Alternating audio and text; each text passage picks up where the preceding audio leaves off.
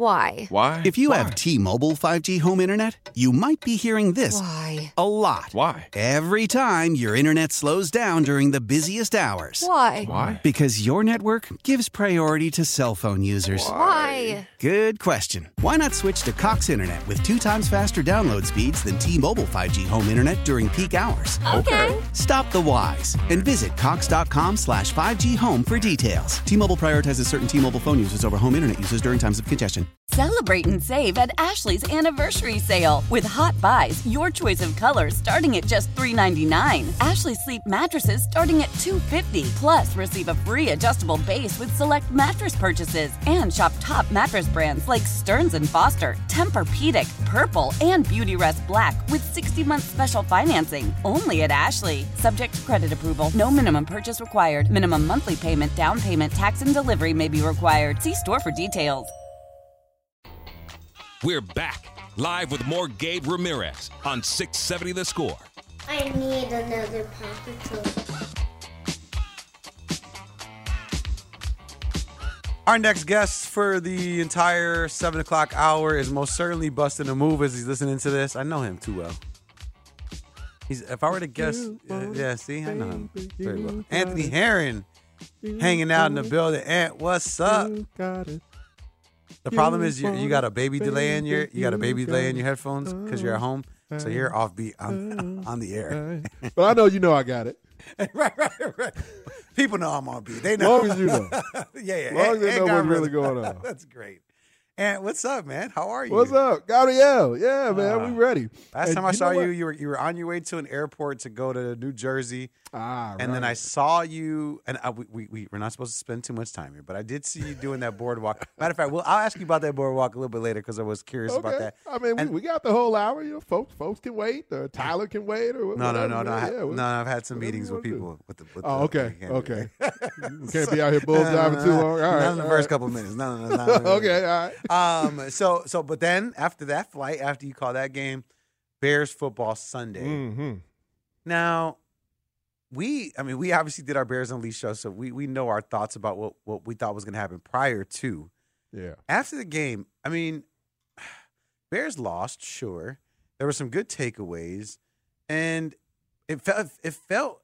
It, the reason why it was icky to me is because it felt like last year where I was supposed to take something something positive away from the game and be okay with that. That's what I felt. like people were like, "Oh wait, but Justin Fields had a good game, right? That's that's a mm-hmm. victory in Chicago now." I don't know if you heard about that, Ant, but it's wins, losses, ties, and then moral victories. Moral victories. Which we're, we're, victory. we're we have no real victories in the last 14, 15 games, but we got hella moral victories. Hey man, that, that's what we're doing right now. We're We're, leading the walking up. We got Leading we got both league. hands cupped right now, and, and we're just we're walking up to the vessel, just hoping that somebody's going to pour us a, a little bit of something. You know, we we are starving for victories. We are starving for joy as a sports populace what, in what- Chicago. But but but but you know, the final buzzer sounds. Is it disgust in your mind? Is it is it you know like what I'm trying to think? What I want take me to the end of the game and what you were thinking emotionally. So I'm you you know me, I'm Captain Context Mhm. in these situations. And so a- a game that I did think the Bears were going to win going in because you had what for both home games so far has been a rabid Soldier Field. And so I anticipated that being something that especially by comparison to that opener where in front of the home fans where the crowd was live for that Green Bay game and the players didn't show up in the last couple of weeks on the road, I said, okay, they're they're at least we, we saw some more some more energy, some more passion. You know, execution was still lacking. So I did think they're going to go out there not only play hard, but then against a team that's been struggling like the Broncos, yeah, you're going to get probably Denver's best shot because they're looking. We talked about it on Friday during Bears Unleashed. The Bears were going to get their best shot because the Broncos were looking at them as prey, just in the same way the Bears are looking at them. Like this is a get right game. We can finally get a dub here because it's a team that's struggling just as bad as we are. But then you get into the game, and the Bears began to dominate the entirety of the first half. Now, Denver drives down the field on their opening drive and scores a touchdown. But then beyond that, when the Bears' offense began to roll, and this is the thing that you know, I think there, there's a lot of folks out there who end up sort of dismissing the idea of momentum. But when the offense began to roll, you saw Bears defense that took Yes. the field with a different temperament, Yes. a, a different type of confidence, a different juice, and the defense for the first time this season starting to force some three and outs and making life difficult on the opposing offense. And that's where like the initial, you know, this is the first time you and I really had the, the opportunity to talk in detail since the game. And it's funny, we're going to have two different uh, games in between actually us being able to be on Fox 32 for for Bears Unleashed, but the idea of the fourth downs, and that's where even like myself and Olin Kreutz, we were disagreeing about this a little bit in post game, just where the initial fourth down that a lot of folks took issue with that Matt Eberflus didn't go for in the opening drive of the game, being 0 3, and this Olin didn't mention 0 3, but I know a lot of folks said, and whether it's on the air or you know the broadcasters during the game or folks on Twitter said, "Well, you're 0 3, just throw caution to the wind. What do you have to lose?" My point is, this game. You, you still have to coach the game that's in front of you. So whether you're 0 and 3 or 0 and 13, you have to factor in. Now, there, there does become a certain point of diminishing returns where if you get far enough along in a season and maybe you throw more and more caution to the wind. But 0 and 3 is very different than 0 and 13. So three games into a season, you're in game number four, to open the game up and have a fourth and a long two right now, I, I, would imagine Matt Eberflus, from a game management perspective, was factoring in several things there. He's thinking, you know what? We actually had a productive series up until putting ourselves behind the chains with a penalty. And then you have this third and 15 where Justin throws a strike on a dig route to DJ Moore, comes up a couple of yards short. And so, in that scenario where your defense that's been struggling just as mightily as the offense this season, as opposed to in minus territory, you haven't even crossed midfield yet, and maybe you don't convert that fourth and two, and now your defense has to take the field for the first time against a veteran quarterback with a quality play caller, and the team is only 45 yards away from the end zone at that point. That that's not a great scenario to put a struggling defense into opening the game. So I understood not going for that first fourth down.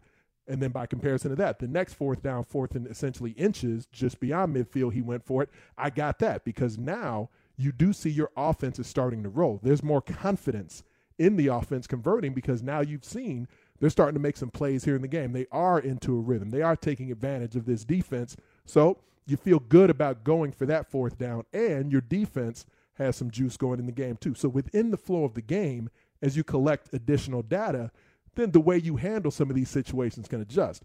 My problem at the end was with the final fourth down. I, I really thought that the opportunity late in the fourth quarter to take the lead back in a game in a quarter where Denver was charging back into the game, and your offense had mounted a response drive where the Broncos have scored what 21 points in a row, Mm-hmm. and now you mount a response drive where your offensive line has begun to take that game over. And so he's thinking fourth and one, and th- there's a case to be made either way. And the case that Olin was making was your line's been dominating at that point. Go ahead and see if you can close the door. Just shut the door on the opponent right there. Pick up that first down, put the points on the board, and then you know just just close it out. I think there's a case to be made for that. In my opinion, where there's a chance late in the fourth quarter to take the lead, and you haven't been great in third and short, fourth and short, regardless of the play call. And I didn't love the play call, but to me, it's two different things, Gabe. I think the decision to go, I disagree with. But then, okay, once you've made that decision, I didn't love the play call, but I will say this. There hasn't been a play they have executed well on fourth and short. We, we've seen Matt Eberflus go for fourth downs. We've seen Luke, Luke Getsy call fourth downs. And it's not like they do the same thing every time. We've seen them under center with QB sneak. We've seen them under center and hand it off. We've seen them in shotgun. We've seen uh, uh, Cole Kmet taking snaps. Nothing they've done since last year and this year has looked great, has been executed at a high level on fourth down. So I think it's overly simpl- simplistic to look at the play call and just say, why are you in the shotgun? My answer to that would be because they're not good under center on fourth and short either. So that, that's kind of a more of a macro problem with that. But it was a game I came out of it and said that, you know, Matt Eberflus out of a, a bunch of losses that we've seen the Bears take, that was one where I said that that might be the first time. And yes, in recent weeks there's been so much turmoil at Halas Hall. There's a lot to question about Matt Eberflus beyond the white lines. But as far as like in-game management, that's the game where I felt like that that critical moment late in the game. That's probably the first time where I said, "Man, Matt Eberflus made a decision where that critical moment was a decision that the head coach I think ended up negating a chance to win the game. Yeah, and there were so many things going on in that in that moment, and especially in that fourth quarter, right, Ant, where you know you kind of felt the tides turning a little bit, and I know everybody felt it. If I felt it, everybody felt it, Mm-hmm. and then that, that pressure starts to mount, and then you see Justin Fields with three opportunities to cement the game, basically, right, put more points on the board for his team. You saw it, you know, with the fumble for a touchdown. You saw it with the inability to pick up the first down, whether you call it play calling or not. Right, he's still op- operating the offense you know, doesn't get it there, and then obviously getting the ball back with you know less than two minutes to play, and an opportunity to either tie or take the lead, and then throws the interception. So I, I think there's just so much going on in that game where you were you were operating at a high, and it was almost a, it, not almost it was the tale of two halves, right? Uh, Super confident Justin Fields, probably more confident than we'd ever seen him, dropping back three steps, throwing it right when it lands, knowing where he's going, feeling good, but Ant we know people like this though, right? Where you're playing pickup basketball and when you're up 20, the three pointer hits a little easier, right? the, the basket feels big, but but but if it's a two point game and you got to shoot that same three pointer, I liken it to Kyle Korver. So I talk about a lot when I use that example where Okay. Buddy uh, up Bulls up 20, dollar in the bucket talking about Bulls. Bulls up 20, Kyle Korver smacking that thing. Tied tied tied up in the fourth quarter with 3 minutes left, he's not hitting, right? And it's like those things, you know, get highlighted in certain moments. The play calling, the, the right, the shotgun. I mean, you could point to a ton of things. I just hate the fact that it's then a moral victory because of you know the position they were in, because of what they were doing. Because ultimately, what it just boils down to is that you lost to an, a, a winless team, even though it's only been three games. But you lose to a winless team, a team that it's just you. Sh- not that you should have won that game, right? Because like we mentioned, they're going to come out guns blazing. But it just says exactly what we know about this team is, is that they're not very good. Because what it seemed like ultimately to me, and and and and one thing that we've been thinking about for a year now, and it is that this is a talentless roster uh, compared to other teams, right? There, there, there is talent on the team, but when you're comparing it to other teams, you see when people talk about the talent's not there. What what are you talking about? It's not tangible. Well, well, when you watch the tape, you're like, oh, instead of five guys being good on defense, it's nine. Instead of you know the, the one hmm. one wide receiver, it's two. Instead of a, a, a great one defensive lineman, they got two and a great linebacker. Like it's just they have just that much more talent, and I think that's becoming and it and it's frustrating, and because I just don't know how long it will take to turn it around because it seems like it'll, it'll never happen. And you know talent deficient roster you know where there's by comparison to a lot of other teams around the league even teams within this division like i, I talked to you guys to you and cassie about it on unleashed. I talked about it a good bit on this station even last season when you compared the available playmakers that the bears took the field with last season versus even just teams in the division. And this is even before people realized that the detroit lions were turning a corner but even that first time the Bears played the Lions last season, and you're looking at Detroit, like, man, they, they got multiple running backs that, that look like they're ready to go the distance at any given play. You got a quarterback who's led a team to a Super Bowl berth before. You got multiple pass rushers, not only the first round pick in Hutchinson, but late round pick in Houston, just causing problems for everybody every which way. You just you see guys all around the field, and, and one of the best offensive lines in football it was it's a rot multiple tight ends. Like you know detroit even at that point last season talking about that like look at the lions roster and their available playmakers compared to where the bears were last season. Now the bears roster has enhanced. You know it's a better roster this year than last but in the end even an example like the bootleg you know i'm talking to dan and lawrence a good bit about about justin fields bootlegging out yesterday and there's been multiple examples this season of, of Justin Fields trying to run naked bootleg and defenders just being in his face. Now, what I liked that Luke Getsy did, and and I, will say this, I said it you know on the on the station, I said it a, a bit on Sunday, I said it again yesterday. I feel like it's worth repeating here. Where after the opening game of this season against Green Bay, I felt like that was the worst game that I've seen Luke Getsy call as offensive coordinator for the Bears. I thought it was just you know out of the the year plus that he's been the Bears OC. I thought the opener against Green Bay this season was, was the worst game plan and just sequencing of plays that I've seen him manage as the Bears OC. I thought this Sunday at home against Denver was the best. It was the best job he's done.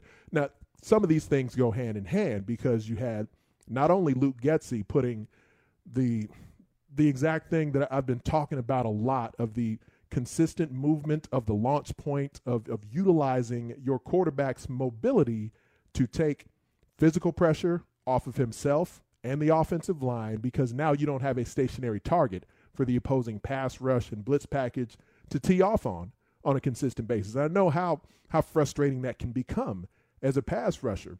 Like even going back in the day, like the early portion of Peyton Manning's career and playing against those old Indianapolis Colts teams, Peyton Manning was never thought of as a mobile quarterback, but they would adjust tempos against you. They would do sprint action on you. They would do bootlegs on you. And it was never, there was never a rhythm that you felt like you could get into against the Colts because there was just constantly something different, whether it was the change of the snap count, the change of the tempo, the change of the launch point, the hard play action that he was so exceptional at, just making a, a real handoff look like play action and vice versa.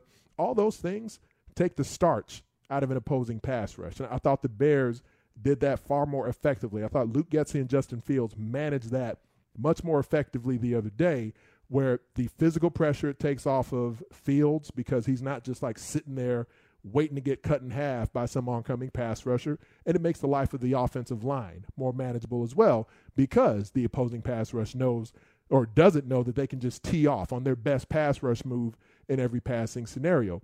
But then also, it takes mental pressure off of your quarterback, where it's not this full field read dropping back in the pocket, snap in and snap out. So, in addition to some early QB run, and then really once the pass game really got going and they were cooking throwing the football, after really a few called QB runs early, we didn't see much more called QB run in the game, but it worked just fine without it. But what we did see, we did see continual movement of the pocket with sprints, with some boot, with misdirection in the backfield where Justin is running in one direction and some guys coming in motion at the last second. And Layla made a great point when I was on with Lawrence and Dan and Layla yesterday about that pre snap motion, bringing guys like at the last second before the football gets snapped and guys just screaming across the formation, looking like maybe they're a threat or just running out towards the flat.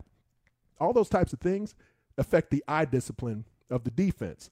And there was so much more of that in Sunday's game plan than we had seen at any other point from the Bears this season. So I thought Luke Getsy w- was exceptional for the majority of that game on Sunday. And that makes a big difference when your quarterback is now able to execute that, but then also in those moments within the pocket, which from a percentage standpoint seemed to me that less of the passing game was Justin Fields just sitting stationary in the pocket, reading the full field. But when he was tasked with doing that, I loved the eye discipline of Justin Fields from Sunday. The way that he would be able to manipulate defenders, manipulate safeties and linebackers, not necessarily staring down read number one. And sometimes when read number one is open, then you just hit that back foot and fire it in there. He did that plenty. But there were also times like those initial two touchdown passes, the one to DJ Moore, the one to Cole Kmet, where he was moving defenders with his eyes, thus opening up throwing windows and, and creating matchups with that. I thought that was the best I've seen Justin Fields look from that perspective of like high level command from a quarterback perspective. And that to me is what that that's repeatable. Now the pass protection w- was really good. It's the best game the Bears offensive line has had. They'll face better pass rushers starting this Thursday night. So maybe the protection and the protection wasn't pristine at all times the other day. And that's where Justin Fields was really good at times, just knowing his hot read, getting the football out of his hand so quickly, like you referenced. It's a good slant to DJ Moore. I think it was on a third down at one point where somebody just came unblocked, ready to cut him in half, and he just fed it right there in a tight window. DJ Moore just plucked the football right up from near the ground. And that that's high level quarterback and receiver play. That's high level throwing and catching. There was more of that on Sunday than we've seen at any other point in Luke Getsy's time calling plays for the Bears and certainly any other game so far this season. I'll get to uh, Luke Getsy drive in just a second.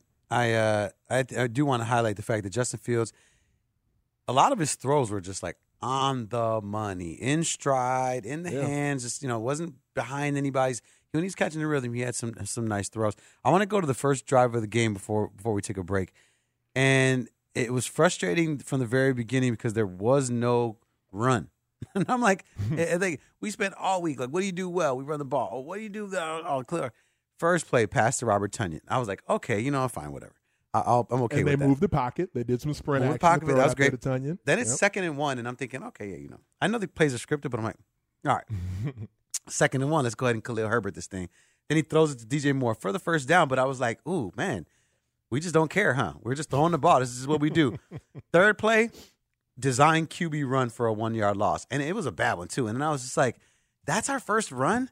Like it couldn't have been a Khalil Herbert. Like like the quarterback run isn't that, that's supposed to be something that like fools you off of something. Not we're gonna establish QB run so we can then I don't know, threw me off. Then the next play, and good old Luke Getsy fashion, another design quarterback run.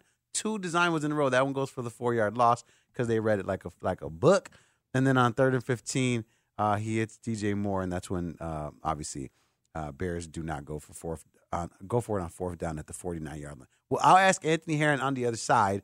Um, does he think uh, that the Bears should have went for it right there early in the game at the 50 yard mark uh, to put some pressure on the Broncos? We'll discuss that, and we'll take your calls as well. You got any Bears thoughts after the game? Maybe on Eberflus, maybe on Claypool, or even Justin Fields himself. Phone lines are open 312 644 6767. He's Anthony Herron. I'm Gabe Ramirez, and we'll be back with your calls and more thoughts after this at 670 The Score. Why? Why? If you Why? have T-Mobile 5G home internet, you might be hearing this Why? a lot. Why? Every time your internet slows down during the busiest hours. Why? Why? Because your network gives priority to cell phone users. Why? Good question. Why not switch to Cox Internet with two times faster download speeds than T-Mobile 5G home internet during peak hours? Okay. Stop the whys and visit cox.com slash 5G home for details. T-Mobile prioritizes certain T-Mobile phone users over home internet users during times of congestion. Celebrate and save at Ashley's anniversary sale with Hot Buys, your choice of colors starting at just $3.99. Ashley Sleep mattresses starting at $2.50. Plus, receive a free adjustable base with select mattress purchases and shop top mattress brands like Stearns and Foster, Tempur-Pedic, Purple, and Beautyrest Black with 60-month special financing. Only at Ashley. Subject to credit approval. No minimum purchase required. Minimum monthly payment, down payment, tax, and delivery may be required. See store for details.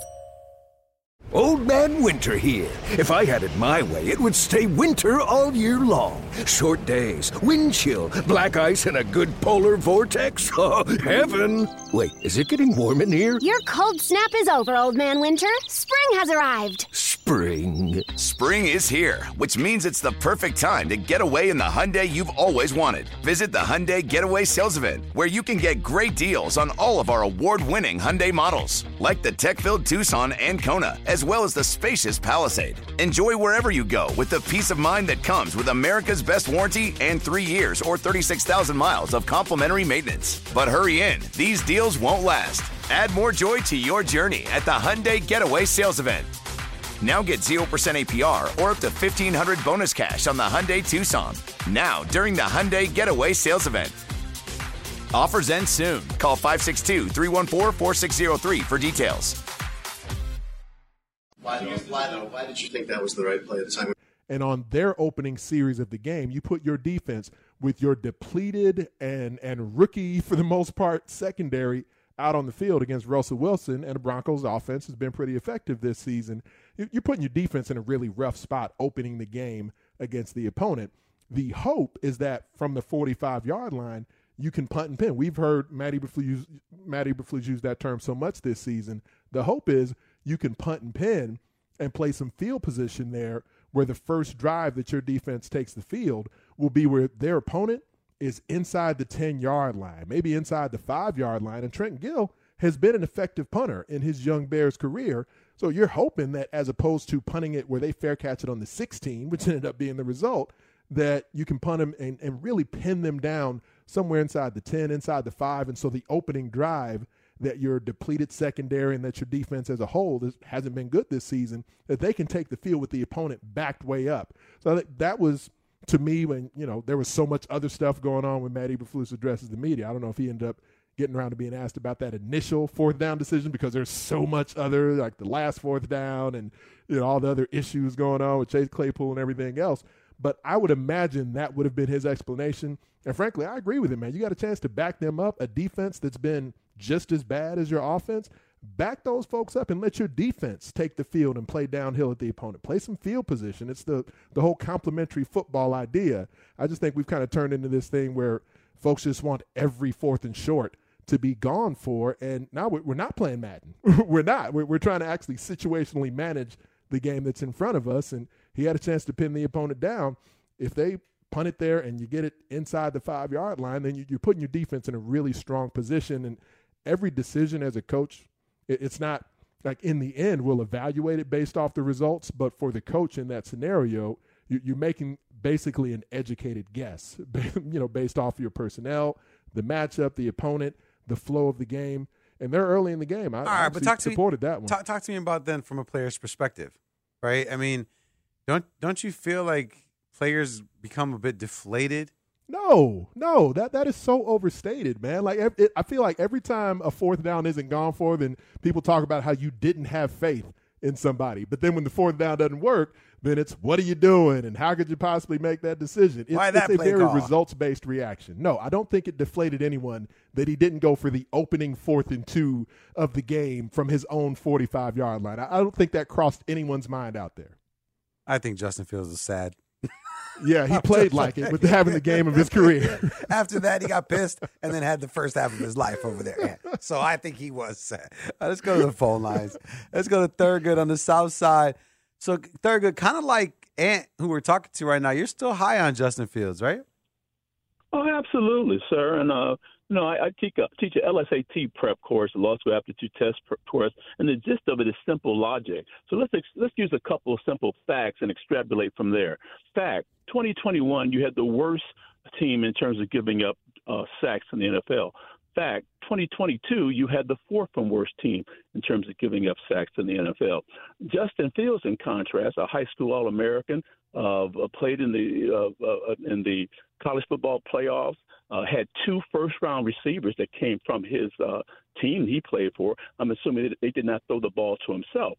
In striking contrast, the Chicago Bears, an organization that has never demonstrated any uh, accomplished quarterback, and you have inexperienced offensive coordinator head coach, and general manager. So the the question in an LSAT test would be, what is the most logical or reasonable root of the problem with the Chicago Bears? It's not just in Fields, just on simple empirical facts and logic. Uh, I also note that uh, presently you have a your left offensive tackle. I think he was a fifth round choice, not from Utah, not from Utah State, but from South Utah. Uh, now I think it's boron. Uh, that doesn't. That's not a prescription for success in terms of moving the ball and the like. And somehow we got rid of a gentleman by the name of Roquan Smith, and so and, and, and substituted him for a no impact player in terms of linebacking and sacking ability. You also gave up your other sack leader. So how did you really imagine you would go from worst to first? And the problem is Justin Fields, the proven commodity uh, at the high school and collegiate level. So logically, empirically, uh, Justin Fields is not the problem. Rather, it is the in- incompetence of the Bears organization. Thurgood, good quick follow up for you. Okay, uh, let's all, let's also you know use you know let's also ask this question. Okay, let's hold true for some things in this particular uh, example. Let's hold true for the fact that, that they have have a solid offensive line. They do have competent coaches. I'm sorry. We we assume what? Wait, so let's hold did you say? let's hold let's hold true for the fact that, that the Bears have a competent line, and hold true for the fact that the Bears They don't, have. I know ahead. exactly. This is just, just like you did with your question. I, I get to do the same. Let's hold true for that. Exactly. Set it up as you way. Okay, thank you, thank you. Exactly. Let's assume there's a Santa Claus, but go ahead. Yeah, we could we could do that too, and, and there are kids listening, so let's not do that, okay? Because your assumption is that Justin Fields is a good quarterback, but your your assumption is that you you make this ridiculous uh, uh, uh, assumption at, in conclusion that Justin Fields isn't the reason; it's everything else around him. So if we hold true for everything else around him, my question to you is this: Does Justin Fields, or is Justin Fields at that point then a top ten quarterback in the NFL? as far as him being a top ten quarterback, I, I think so. He was a top ten. Uh, qu- he was a top four quarterback in the college football playoffs, supporting himself well against Clemson. Uh, six t- touchdowns. His his he also produced not one but two first round NFL receivers. They again those receivers did not throw the ball to themselves. He threw the ball to them, sir. So again, the logical again, those are empirical facts. So so you you And we that- must that- ex- look at and that's fine, and I'm okay with that, and I'm okay with that. And and again, I just I, I think to make the assumption then that if everything else is operating around him, and that's the argument that's being made, right? It's it's where you see or how you see Justin Fields. You either see him like Thurgood does, and you're still high on him because the assumption is that he can somehow get to that place if he has two more first round wide receivers to throw the ball to. Uh, because let's not forget those those two receivers are still very good in the NFL with someone else throwing them the football. Um, and, and so I, I, think there's there's that to be said there. But I, again, I just I don't like the it's one person's fault thing, right? And and and, I, I talk a lot about Justin Fields, and you know mm-hmm. this. Uh, I've been a little bit harder on him this year than I have in the first two years. Mm-hmm. And, and, and for me, it's about consistency, right? It's about doing it at at a high level consistently. And Thurgood, the reason why I ask whether or not you feel Justin Fields will be a top ten quarterback is because to me, I think that's the argument that people aren't spending enough time on, which is right. Last year it was this is the guy we are building around. He is a franchise quarterback. This is someone that you can rock with for the next 10 years, right? And now you just have to reevaluate that and say to yourself, is he a top 10, 15 quarterback because if he's not, then it's okay to move on from someone that is not that if you're trying to build a winning franchise and playing play winning football for a, a long period of time.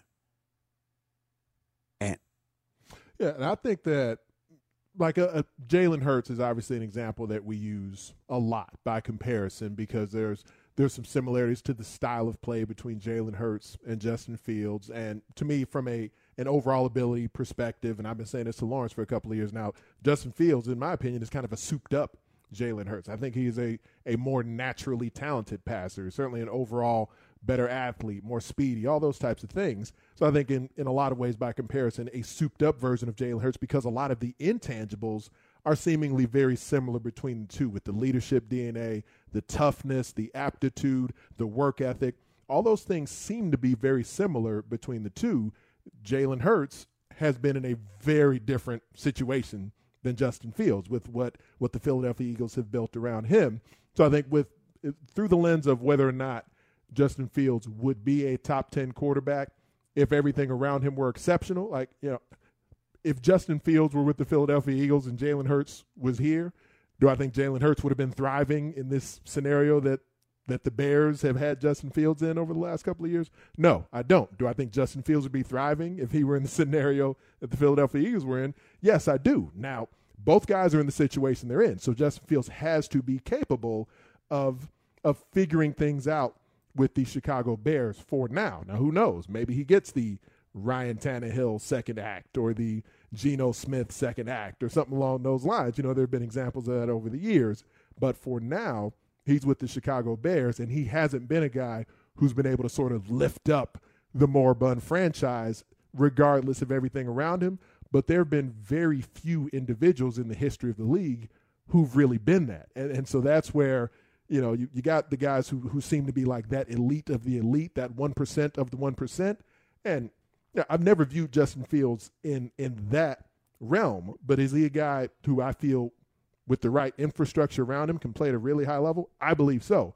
And my hope is that we'll see a game plan that, that's more suitable to what I feel like not only his skills, but where the offensive line is at.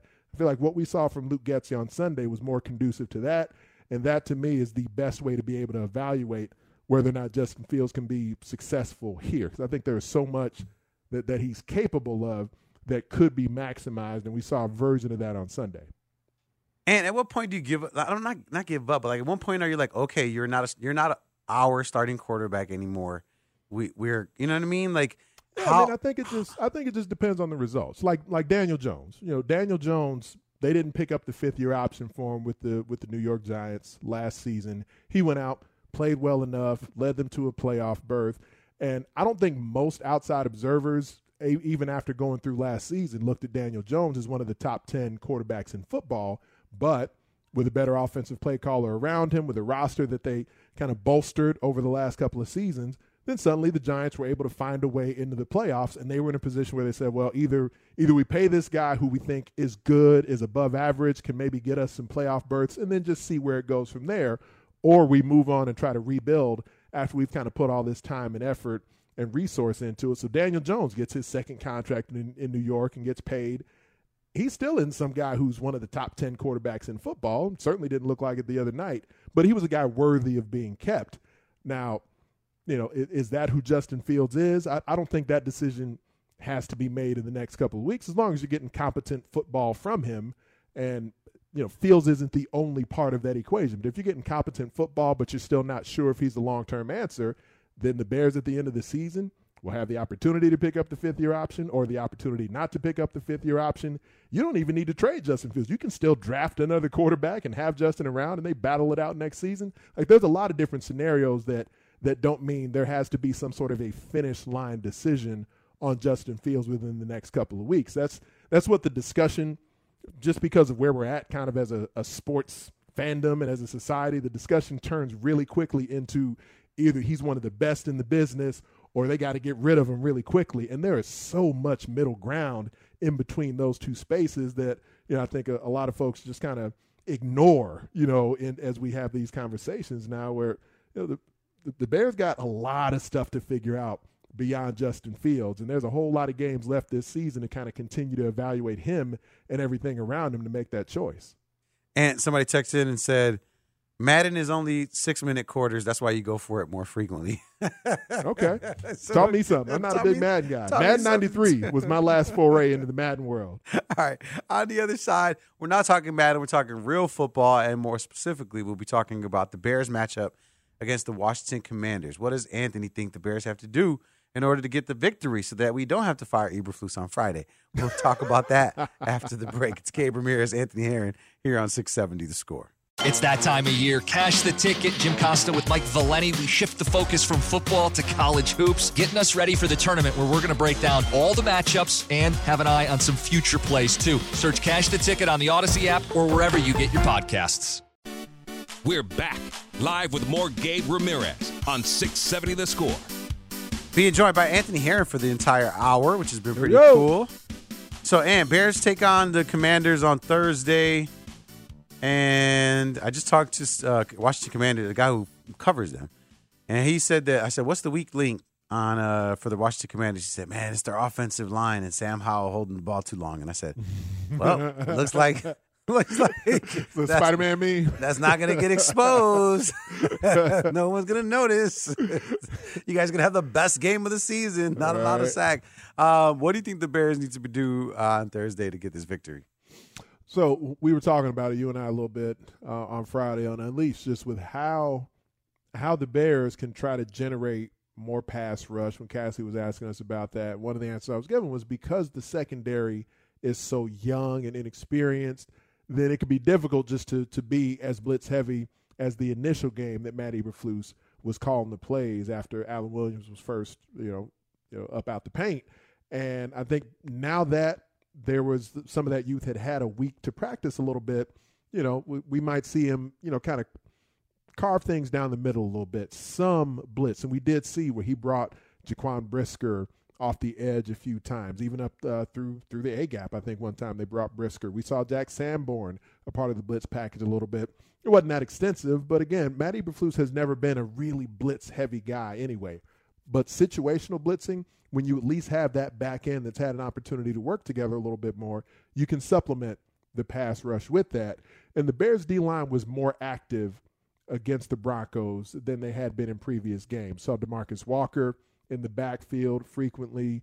Saw Andrew Billings continuing some quality play on the interior. You know, you're only going to be able to get so many snaps out of a guy the size of Andrew Billings, but he plays with energy on the inside, and he's actually at times is given a little bit more pass rush penetration than I kind of thought he would give the Bears here.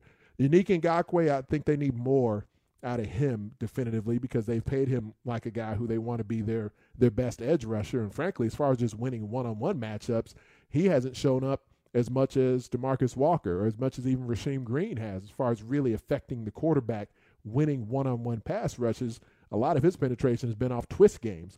So it'd be good to see more from Ngakoue at some point here because they, they need more out of him when when there's some opportunities and predictable downs and distances. You know, it's it's a creative offense. There's no there's no surprise there. Eric Bieniemy calling the plays, getting that opportunity to to bring his expertise from Kansas City to DC, and you know they, got to have more. They got to find more from the pass rush, and it's kind of been one of these things, just like you were talking about with the the overall picture of the squad, where it's like, all right, what do we settle for here? The D line was better.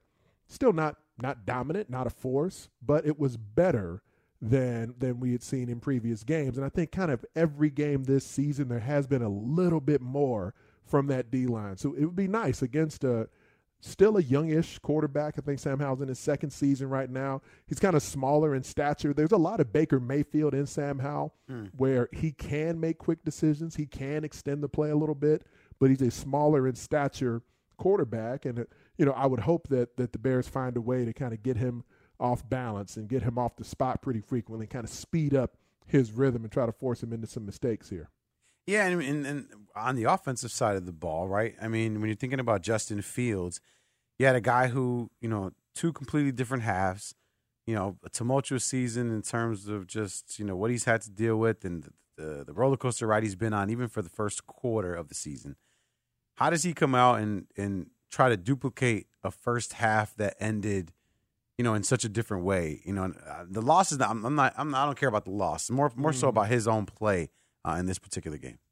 I really don't think Justin Fields played poorly in the second half. I think the Bears' offensive approach changed a little bit where when the offensive line started taking over in the game, they they were more run heavy and kind of going to the the last fourth down conversation where, you know, again, my my issue was more with the decision than the play call. I thought they should have kicked the field goal, but even that last play call where you essentially run a, a zone read and you know, guys don't block it up and you get a tackle for loss and then Denver goes down and scores. But I think for for Justin, because the volume of passes weren't there, where Denver had the ball more in the second half, seemingly than they did in the first half. But you know, he he still put up nice numbers in the second half. You know, he wasn't perfect. He wasn't 15 out of 16, and the only one being a you know a hail mary in the second half. But I thought he threw the ball well. Even those final turnovers, that the biggest mistake I felt like Justin Fields made was probably the the taking the sack. Well, not even the sack, the intentional grounding penalty. Yeah. I thought that was one where you know you find a way to get out of that. Certainly didn't like the sack on the naked bootleg. We were talking about the naked bootleg earlier. The interception, that to me was honestly just a, a, a quarterback and a pass catcher who, again, the big problem for Justin Fields, where he's needed the most improvement, has been to hit that back step and let it rip, to trust his read and trust his teammate to be where he believes they're going to be. And Cole Kmet, he and Cole Kmet just had a different read on the leverage of the defender. But for Justin Fields, a sign of growth is the fact that he did just let it rip and he threw the ball exactly where he wanted to throw it, when he wanted to throw it there. He and Cole Kmet were essentially just inches different on how they read the leverage of that defender. So I think there's a lot for Justin Fields to build off of, not only from the first half of the game. I thought he continued to play well and throw the ball well. I mean, to to be willing for a guy like Justin Fields to do that, even with it leading to an interception on that last play of the game, it, it would have been different. I would have felt different about that final drive if we saw a version of Justin Fields that began to hold the football longer and pat the football and take sacks under duress. We still saw a guy playing in rhythm and on time on the decisive drive of the game. So I, I really thought, start to finish, Justin Fields imperfect, but I thought he looked as comfortable and as confident throughout the full scope of that game as he has at any other point in his Bears career so far. So this will be a different challenge because it'll be a better pass rush that he'll face. And it, it may be a game where, who knows, the opposing offense, because of the creativity of it, may present some different challenges to the Bears defense. Maybe we see him playing from behind again in this game or something like that. But as much talk as there was about the way Justin Fields looked in the locker room afterwards, and was talking to Lawrence about it a little bit yesterday, I think looking dejected after the game and disappointed after the game, I mean, that's natural, man. The guys put a lot into this, and definitely there's been all kind of turmoil afterwards and everything else. And yeah, it's a it's a disappointing loss, but in the end, specific to Justin Fields, I'm I'm he obviously doesn't love the fact that that they lost the game, but I, can't imagine he won't be eager to get back on the field Thursday night and build off of what he did because he played his tail off on Sunday. Yeah, he did, and I understand. You're absolutely right. At the end of the game, man, you know, you just kind of down and out. Yesterday, the Odyssey softball team, we had our. It was a semifinal we played, and- Uh-huh. and, we beat the defending champions, All right, who we okay. who we lost to in the championship. By the way, oh wait, no, no, so no. I'm played saying him in the we- semis and in so we, we lost to them last year in the championship. Okay. And then we played them this year in the semifinals, Mhm. and we beat them five to one. There we go. Your boy went three for three with Okay. a nice little over the shoulder Willie Mays style 16 inch Oh, grab. Now that's that's that's catch. difficult. That's difficult in 16 inch softball. Right, Because right. you know, sixteen inch softball is usually underneath you, and it's hard enough to catch that big ass ball. But when you're on the run, veering to your Uh-huh. right to eat, the guy was trying to eat up the line over my shoulder. Had a catch, held him down. We won five to one. Then we went to the championship And for the third year in a row. We lost. oh, you're the Buffalo Bills of the, of the Literally. softball league. And guess what? I was sitting on the bench like Justin Fields, just staring off into the sunset. So, so I saw so Justin. I feel you. And, ah. and I'll see you Friday. Bears Unleashed. Maybe next year. Have a good week. No, no, no. I'm retiring. That's it, bro. It's been like You retired? And do you understand? I've been playing in this league for almost 20 years. I mean, It's Tom Brady's gonna make a 19 years. I've been in this damn radio station softball league. I'm done. I got kids out of deal. You know, my wife's my wife's not hearing this because she's at home unpacking, Right. and I got 20 more seconds. I yesterday I told her I was gonna go build the beds. We moved into Oak, our Oak Park house today for everybody that's listening. Oh listening. yeah, Oak Park game. We moved into our Oak Park house. So last night she's like, I need these beds to be built so we can just kind of, you know, have somewhere to sleep. Mhm. So I was like, don't trip. I got it. I said I was going to go build the beds. And then I went to go play in my softball games. That's that's why we can't do this next year.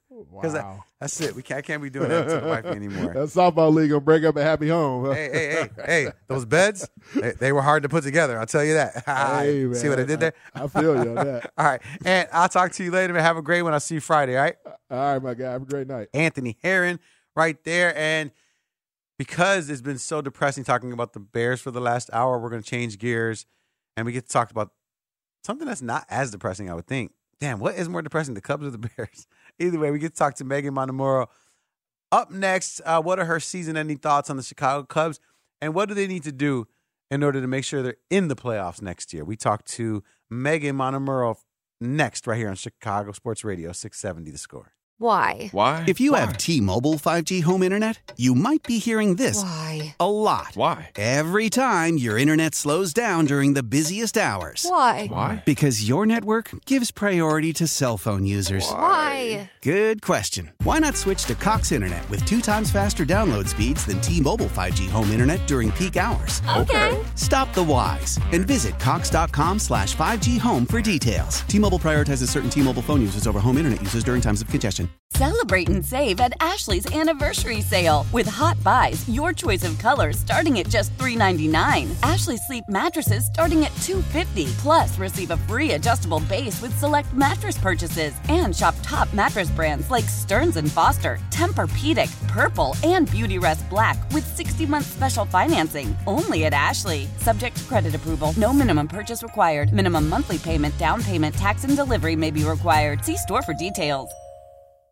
We all agree that reducing carbon emissions is a good thing. And once again, Toyota is leading the way. We hear a lot about fully electric vehicles, and Toyota has them with more on the way. But we also know a BEV is not for everyone. Whether it's because of cost, range, or concern about finding a charging station when you need it. Plus, the raw materials used to manufacture batteries are limited.